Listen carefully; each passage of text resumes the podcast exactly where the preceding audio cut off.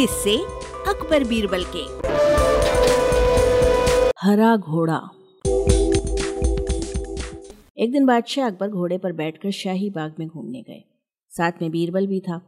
चारों ओर हरे भरे वृक्ष और हरी हरी घास देखकर अकबर को बड़ा आनंद आया। उन्हें लगा कि बगीचे में सैर करने के लिए तो घोड़ा भी हरे रंग का ही होना चाहिए। उन्होंने बीरबल से कहा, बीरबल, मुझे हरे रंग का घोड़ा चाहिए। तुम मुझे सात दिन में हरे रंग का घोड़ा ला कर दो। यदि तुम हरे रंग का घोड़ा ना ला सके तो हमें अपनी शक्ल मत दिखाना। हरे रंग का घोड़ा तो होता ही नहीं है। अकबर और बीरबल दोनों को ये बात मालूम थी, लेकिन अकबर को तो बीरबल की परीक्षा लेनी थी। दरअसल इस प्रकार के अटपटे सवाल करके वे चाहते थे कि बीरबल अपनी हार स्वीकार कर लें और कहें, जहाँ पना में हार गया। मगर बीरबल भी अपने जैसे एक ही थे। बीरबल हर सवाल का ऐसा सटीक उत्तर देते थे कि बादशाह अकबर को मुँह की खानी पड़ती थी।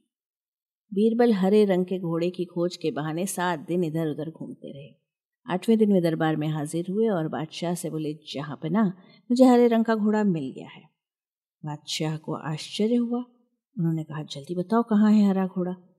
बीरबल ने कहा, जहाँ पे ना घोड़ा तो आपको मिल जाएगा। मैंने बड़ी मुश्किल से उसे खोजा है, मगर उसके मालिक ने दो शर्तें रखी हैं। बादशाह ने कहा, क्या शर्तें हैं? पहली शर्त तो ये है कि घोड़ा लेने के लिए आपको स्वयं जाना होगा। ये तो बड़ी आसान शर्त है। दूसरी शर्त क्या है बोलो? घोड़ा खास रंग का है, इसलिए उसे लाने के लिए दिन भी खास होगा। उसका मालिक कहता है कि सप्ताह के सात दिनों के अलावा किसी भी दिन आकर उसे ले जाओ। अकबर बीरबल का मुँह देखते रह गए। बीरबल ने हँसते हुए कहा, जहाँ पर ना हरे रंग का घोड़ा लाना हो तो उसकी शर्त तो माननी ही पड़ेगी ना?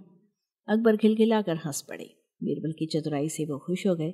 समझ गए, बीरबल को मूर्ख बनाना सरल नहीं है। वाचक स्वर संज्ञा टंडन अरबा की प्रस्तुति।